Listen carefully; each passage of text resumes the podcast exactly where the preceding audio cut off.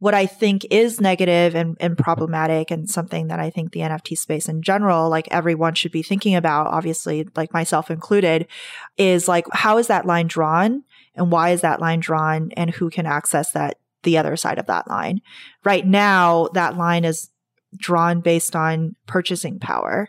And I think that is problematic from, you know, both in terms of like, does that mean that people without purchasing power can't access these communities? As well as just for the communities themselves, right? Like the people who have the highest purchasing power might actually not be the best community members. If you think about the like amount of engagement that these or like the creativity it takes for for people within these communities to like take initiative and say like hey i have this new idea you know i have this new idea that can drive value to the community at large that actually has nothing to do with how much money that person has. And it has everything to do with like their skills, their experiences, their background. And therefore, when we draw lines of who gets to access the community based on purchasing power, you're actually like, you're not actually like letting in the right people necessarily.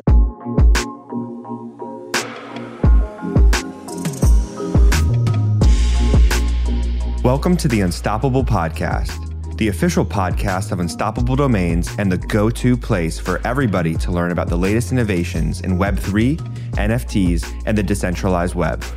Join us each week to hear from experts, entrepreneurs, and the early stage investors that are building the future on the blockchain. Not only will this podcast help you understand why these emerging technologies are so important, but you'll also learn how you can become a pioneer in the metaverse.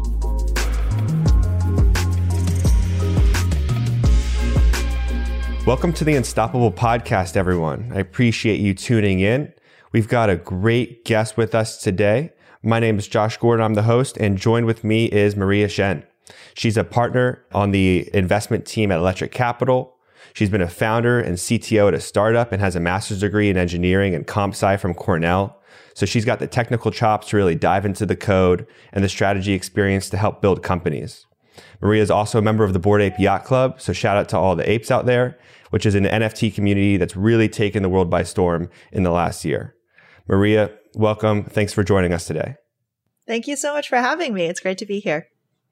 For sure. I've been following you for a while. I think initially after I saw you in the the Bored Ape Yacht Club with your NFT avatar, and then since then followed and, and read a lot of the reports you've written around NFTs, the developer report, and just kind of followed some of the electric capital investments and some of the portfolio companies. So I think that you have a lot to bring to the table from like your experience and something that I, I think is interesting is when you're an investor focused on web3 companies like how you form that thesis and and really stick to you know that belief in what the future could look like. So i'm, I'm excited to talk through some of these nft use cases with you.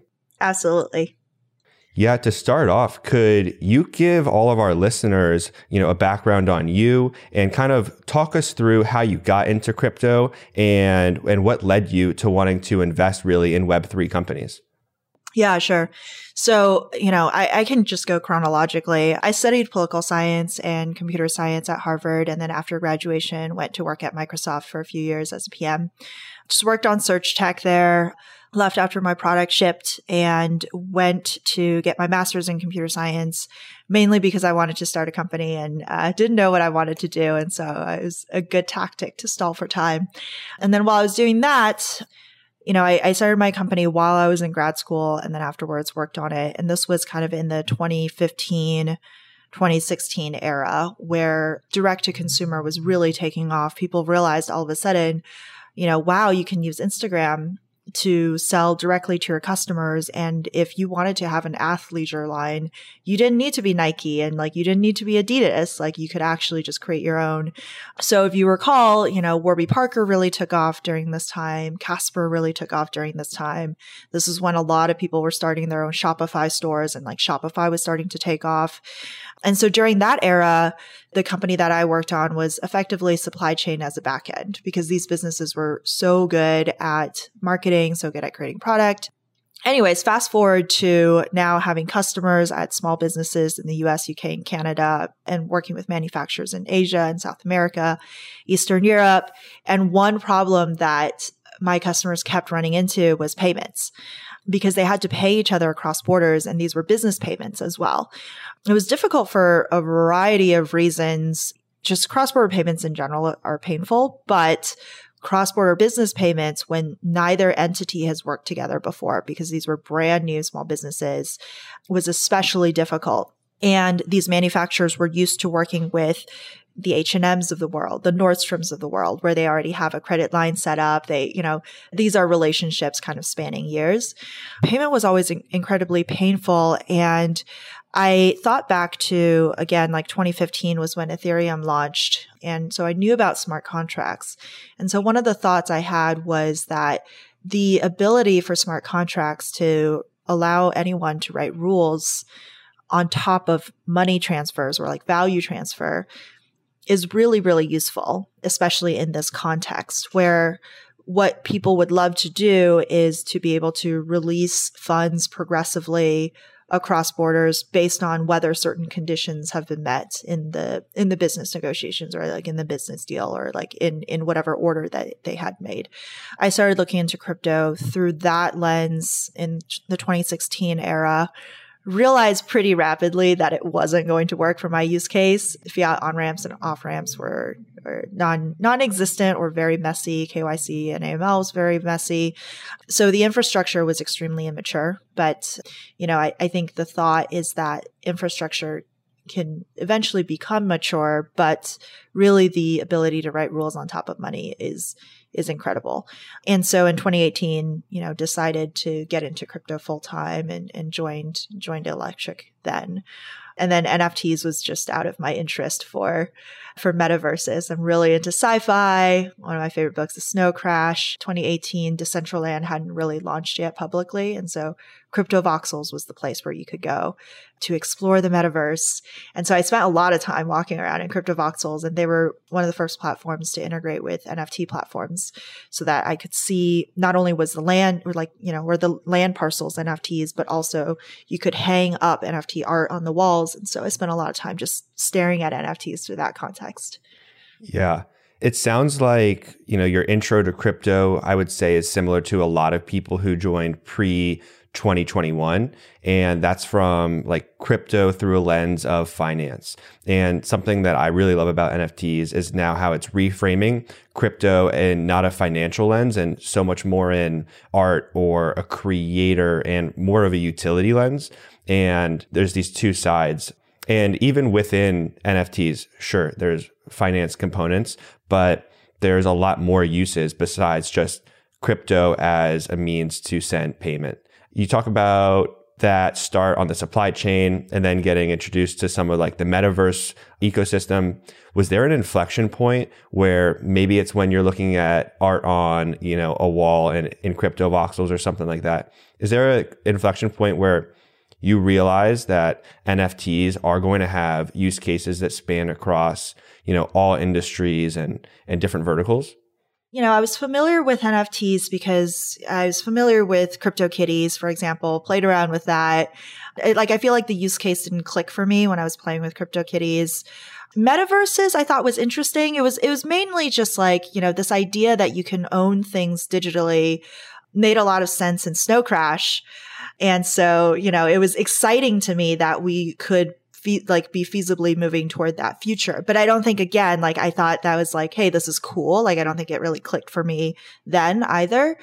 I think just what really clicked for me was when NFTs were first taking off in early 2021 even for someone who'd been familiar with NFTs and just like playing around with it on the side, that kind of takeoff for NFTs really took me by surprise.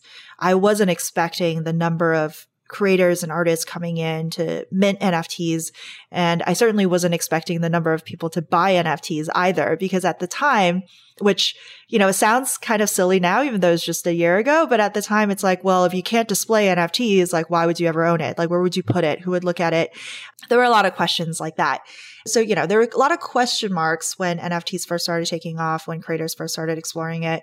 And so what I ended up doing was just I interviewed a bunch of artists and creators. I literally just DM'd people being like, Hey, I noticed that you minted some NFTs, like super curious. How you think about it? Would you want to talk to me? I just want to know like why, you know, how do you think about pricing? Where are you getting your customers? Who's buying this? So I ended up chatting with a lot of artists and creators, like just kind of like through this context.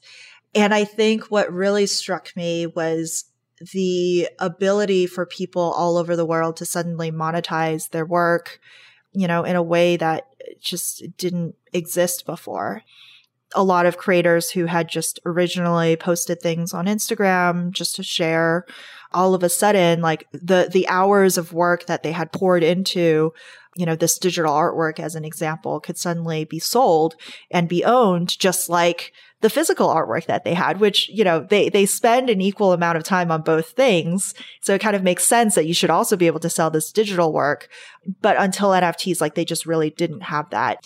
And so that was really fascinating. You know, like just being able to see people actually make a living off of this, like actually make like a significant enough amount of money for them to pay more attention to it, to like ease whatever like burdens they had was just so was really mind blowing. And so I think that, you know, that really was probably the inflection point for me. Yeah.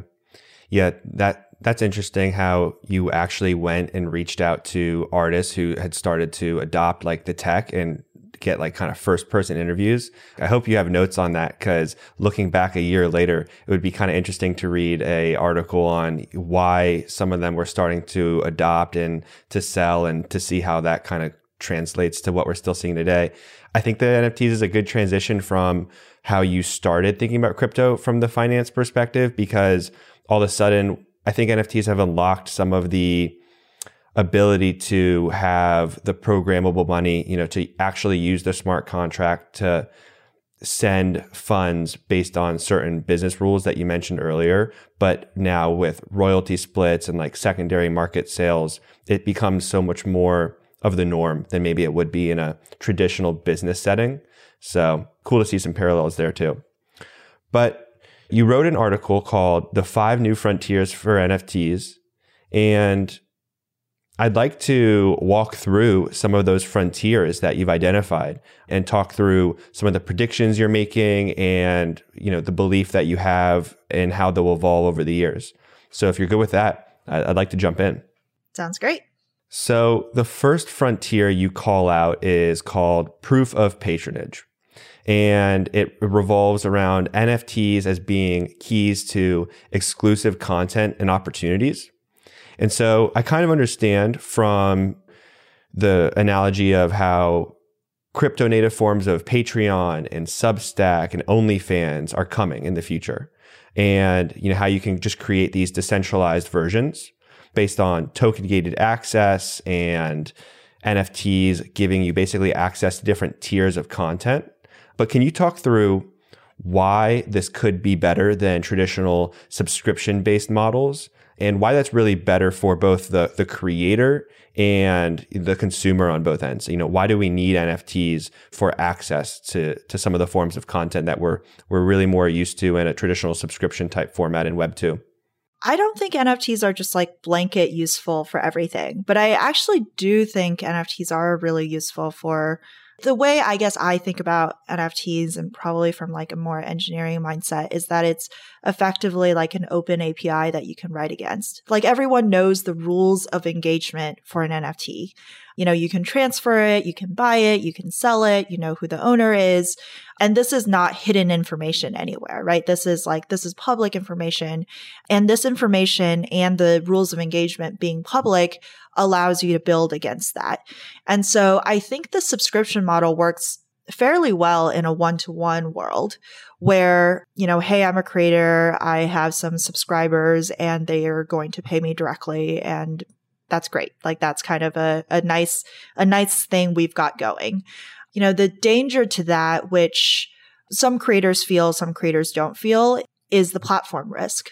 So, you know, for example, this is probably like the most applicable example that the most people have felt is when YouTube decides to change their definitions for what counts as an ad view, as an example. Like that impacts so many creators across the board in terms of what kind of revenues they're making. Similarly, you know, so many creators, when YouTube changes an algorithm, for how videos are surfaced. Like that could significantly change the monthly revenue for a creator as well. And so I think to some extent, the flaw in the one to one model where there's one creator and then they're, they're kind of interfacing with their own community is that there's some amount of platform risk, right? And then, of course, the greatest platform risk of all is if YouTube decides to ban you, if Twitch decides to ban you, and you no longer can reach that audience through the distribution channel that you kind of spent so long cultivating.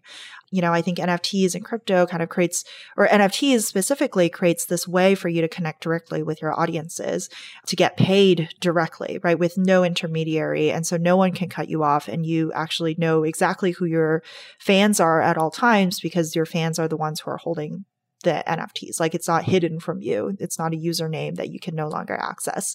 That's like one set, which I think there's kind of like something has to go wrong for you to feel like this this is valuable. And so probably for a lot of creators like this might not be actually a very valuable scenario. It just seems like a doomsday scenario. I think the more interesting like the the non-doomsday just like new use case model for why subscription like NFT based subscription is interesting is that again because it's an open API anyone can write against it like if you think about the way that memberships work today I used this example with with someone the other day, which is like, you know, if you're a member of Equinox and you're paying Equinox some amount of money to access their fancy gyms, that says something about you. You know, it says that you're fairly mobile. It says that you care you know, you care about your health. It says that you have just enough disposable income or at least is willing to, to allocate a pretty substantial part, you know, of money to care for your health in some way. So there's like a, a set of interests that it denotes. And there's like a, in, in some cases, it denotes like a social economic status. In some ways, it also denotes your geographic location in that maybe you're, you're perhaps really close to like a city center. And all of those things are actually like characteristics that are pretty interesting, right? So like if I were running a smoothie shop, I might want to attract more people who are health conscious in that way, have disposable income in that way.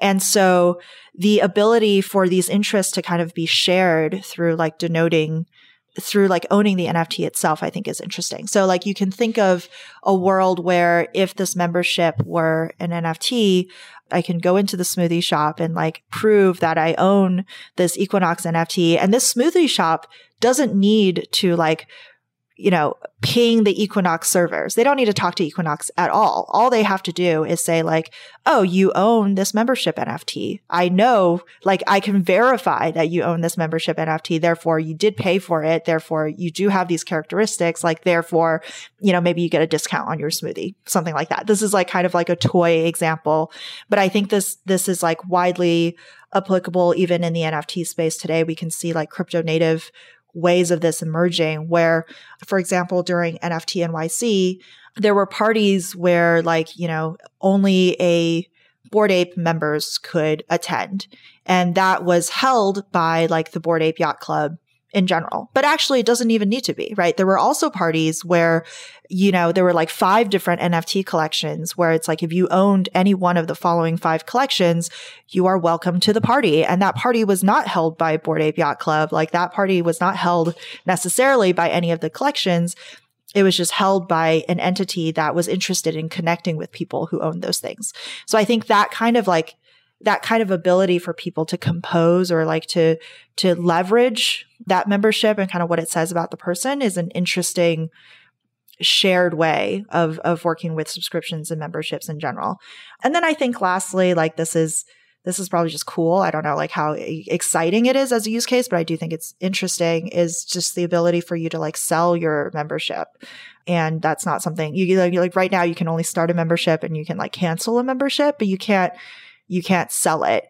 I kind of think about like, there are like really exclusive golf clubs, right? For example, where it's like there's only limited number of memberships and you have to wait for some, like you have to wait for a member to die before you can like become a new member before that like thing frees up. And so I think when you have systems where you own the membership itself, you can actually like sell that off. You can trade it. You can speculate on it. And so it kind of opens up like a neat world of things that the membership holder can do as well. Totally. There was a lot to unpack there. You mentioned a lot of different kind of reasons why this proof of patronage type of functionality for NFTs are important. A couple things I want to mention are as you were talking about like the Equinox and smoothie example, it kind of popped into my mind on how for so long just in the I would say in business planning, in city planning and real estate. And when you're looking to buy your first home, you pay attention to what schools are nearby or what businesses, how close are you to a, a grocery store? And all of a sudden in this like digital world though, some of those principles I think are still there. It's what can this give me access to? And the more popular that membership card becomes, the more other people like, but the cool thing about the digital world is you don't need to live near me to build something cool or useful for me to access. anyone in the world can now build a service or an application or something really like really fun that I might like that my access card gets me. And but now without those physical barriers. So I think it's a, a, great analogy to the, the smoothie shop. It's just the smoothie shop has to be next door to the Equinox to actually attract customers. Whereas if you hold an NFT, you can go anywhere in the metaverse and, and access a business or a service. You see that happening in the NFT collection, like minting process as well, where we're starting to see cases where if you own a certain NFT, you can kind of be front of the line for minting a new collection. And from the new collections point of view, that's like a new distribution channel for them to actually like be able to market to people who would be interested in their NFT collection and kind of like offer a carrot, right, to, to engage with this new collection. And then from the NFT holder's perspective, it obviously just means like, hey, I got more utility out of my NFT. Like that's awesome. Like more utility is always better. You know, I think it's it's like a fairly simple concept. Like I think like five years from now, people are gonna be like, why did we ever think this was like not a good idea? Like why was this ever weird for memberships to be NFTs? But I do think we're like in that discovery phase of figuring out, you know, what it's useful for. And then I I think these cases will will just become so natural eventually that it'll be crazy that we ever questioned it. Yeah. You know, talking just on this idea of memberships, I want to bring up the topic of kind of diversity and inclusion because the concept of a membership is it's an exclusive group. And I'd kind of like your take on do you feel like this membership, the NFTs with limited collections, and there's just this massive focus on scarcity do you think that limits certain groups from being able to participate in NFT communities? Or is what we're seeing right now around the, kind of the membership and exclusive access really just more stemming from the fact that this market isn't big enough for it to demand, you know, hundreds of thousands of people wanting to jump in. So that's why membership limits are set to to kind of give it the feel like there's the demand. You know, if you only make 10,000 and there's a market for 10,000, it feels like people want it. Whereas if you made a 100,000 collection and there's only 10,000, all of a sudden it feels like not that many people are into this. Yeah, yeah. I think it's both. I think we definitely create scarcity to kind of like showcase the demand for certain things and to make people aspire to to being part of the group. I think a lot of cases, like also smaller groups, you know, it's easier to coordinate, it's easier to communicate. And like people, it's such a primal, you know, kind of like the monkey part of our brain that we want in groups and out groups, right? Like we want tribes, like we want you know, I think another way of putting it is just like we want a feeling of community. The flip side of community is that you like it takes walls for a community to form, right? Like there's like a line somewhere to say this is a community and that is not the community for you to feel that affinity to that group of people. That concept of exclusivity is not negative and not bad what I think is negative and, and problematic and something that I think the NFT space in general, like everyone should be thinking about, obviously, like myself included, is like, how is that line drawn? And why is that line drawn? And who can access that, the other side of that line? Right now, that line is drawn based on purchasing power. And I think that is problematic from, you know, both in terms of like, does that mean that people without purchasing power can't access these communities? As well as just for the communities themselves, right? Like the people who have the highest purchasing power might actually not be the best community members. If you think about the like amount of engagement that these or like the creativity it takes for for people within these communities to like take initiative and say like hey i have this new idea you know i have this new idea that can drive value to the community at large that actually has nothing to do with how much money that person has and it has everything to do with like their skills their experiences their background. And therefore when we draw lines of who gets to access the community based on purchasing power you're actually like you're not actually like letting in the right people necessarily. Like those conditions are not necessarily the right conditions for a very healthy, very active, very dynamic community. And I think that's, you know, that's an evolution that we'll, we'll likely see and have to see. And, and NFT communities will be incentivized to solve that problem because you're always incentivized to like how do we attract talent? How do we attract the the best designers? How do we attract the best community managers? And so necessarily i think people will shift from like okay who can afford this to like oh how can we let the best people earn a spot in this community? And how do we let them access this community? And i think that'll that'll be a shift that we'll we'll just naturally see. I think there is at this moment in a time a problem with diversity and inclusivity yeah. You totally make good points around how community is formed and how the money can be the barrier to entry where it should be in certain cases the contributions and reputation you have within that community. Thanks for making it this far into the episode. I hope you're learning a lot. We just launched a new Discord channel last week within our server for the Unstoppable podcast. In the channel, you'll find a cool surprise. So head over to the Unstoppable Domain server, find our podcast channel, and check it out. And you'll want this password when you're there. It's podcast NFT. That's podcast NFT, one word. That's all I'll say for now, so stay tuned for more passwords in future episodes. See you in Discord. Now, let's get back to the pod. Which I think brings us to another frontier you mentioned in your article that I'd really like to touch on, and that's around on chain reputation and identity. So maybe we can switch to, to this kind of NFT topic and talk through some of the predictions you have around that because the identity you have on chain in the example you're just talking about could lead to potentially being included in a certain community. So, can you walk me through your thesis around like on-chain reputation and identity and how we have a identity in today's digital world and how we could have an identity in the Web3 digital world. When I first published this article, there was like almost there there were like very few projects kind of thinking about things like this and now there there are actually a ton which is really cool and really great to see you know the way that reputation and identity works in the real world is like okay you're given you're given a name at birth. You know, you didn't choose that, but you know, most people are fine with that. I think that's okay, but it's a government issued identity that you have.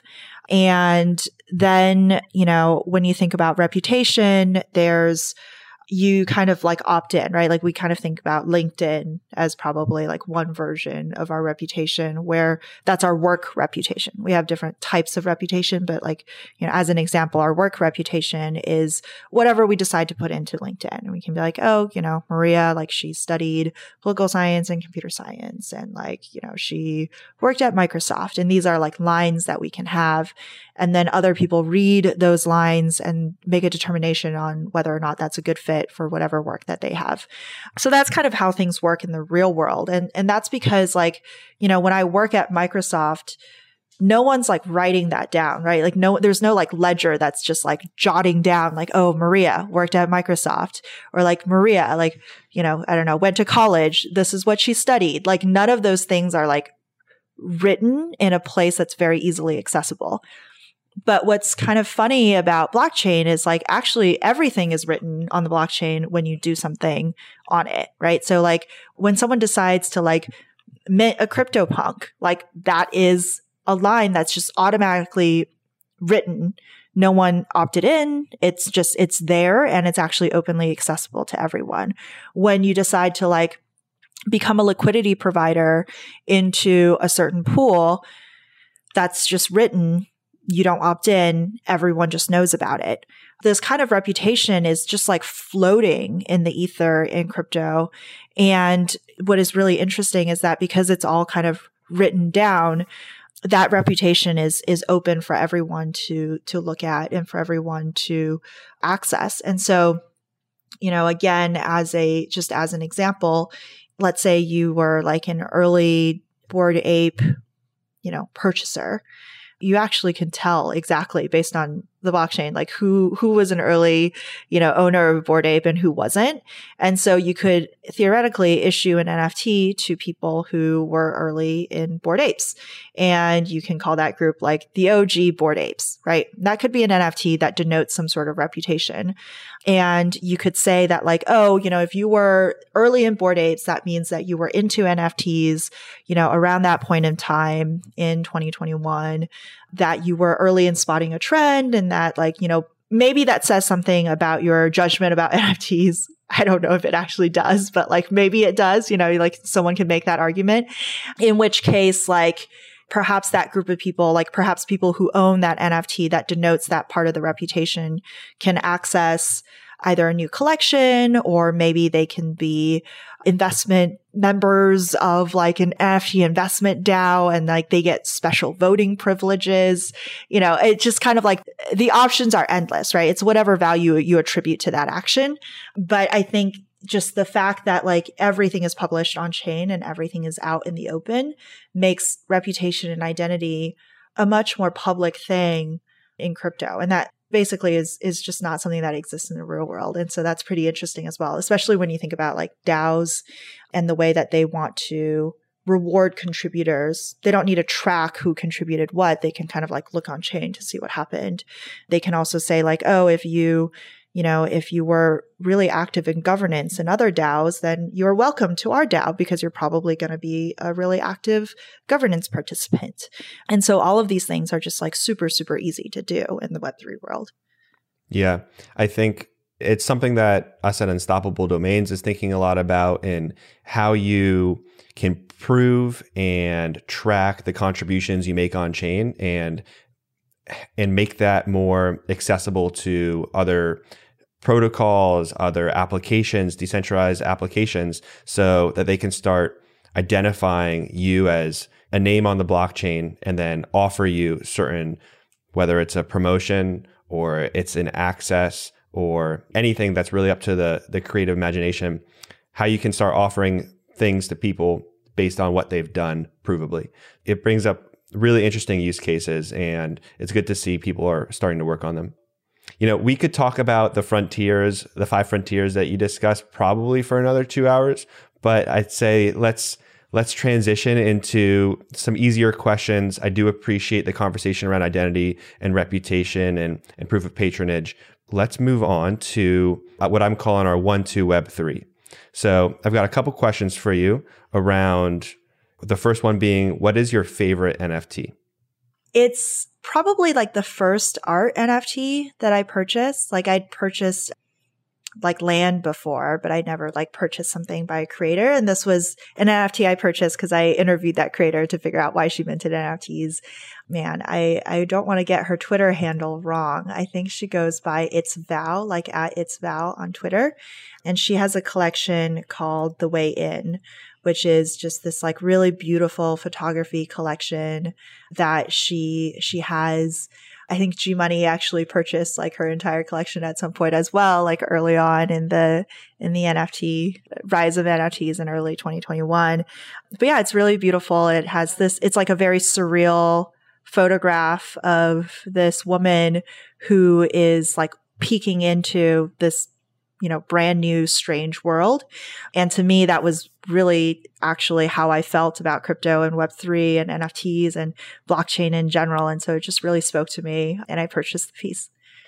Love it. I, I like how it ties into your early NFT story. And also, it brings up a concept that we don't have time to dive into today around like the curation layer that's coming to Web3 and how you mentioned, you know, G Money bought this collection, a notable, a notable figure in Web3. I mean, that's a stamp of approval. I'd even say that uh, Maria Shen purchasing of this NFT is another stamp of approval. So being able to see what people are buying and see how that can curate collections in the future is something I'm interested in.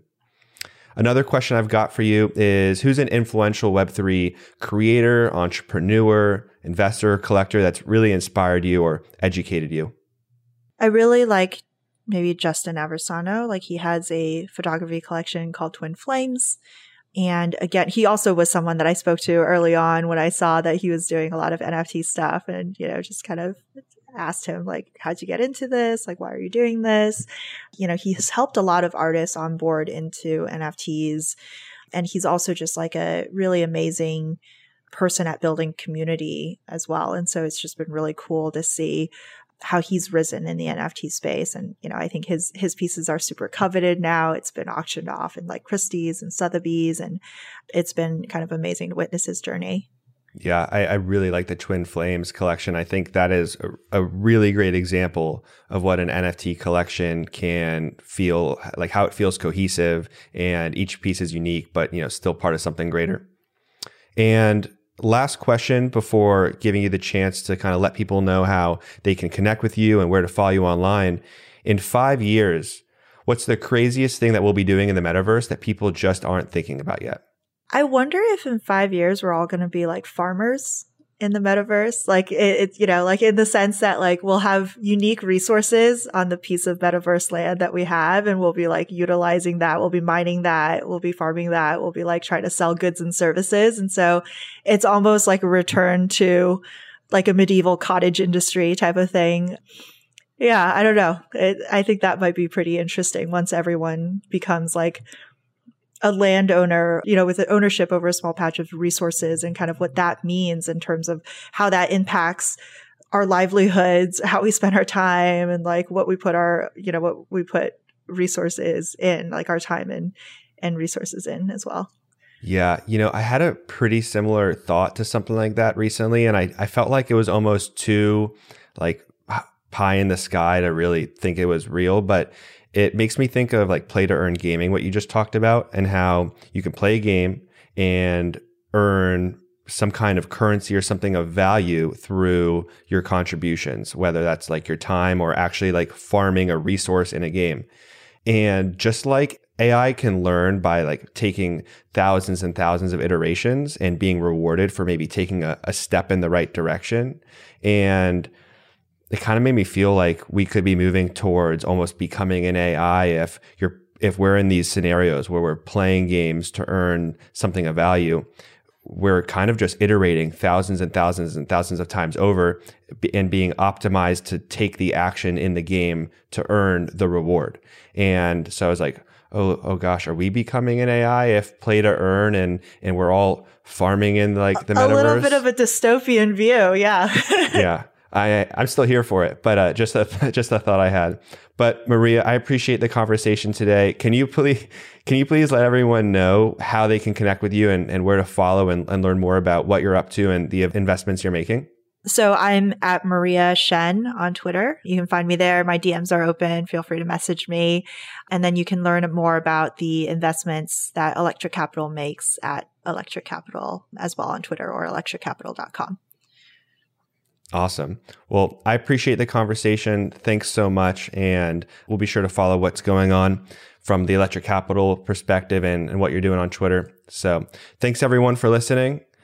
Please be sure to tune in next week to the next episode of the Unstoppable podcast. My name is Josh Gordon, and we'll, we'll see you later. Peace out.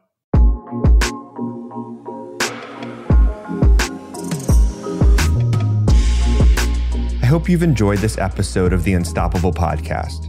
If something we said today resonated with you, please leave us a review, subscribe, and share this with your friends. And remember, this conversation doesn't have to end here. Tweet us your questions, thoughts, and ideas to Unstoppable Web. I look forward to hearing from you, and thank you so much for listening.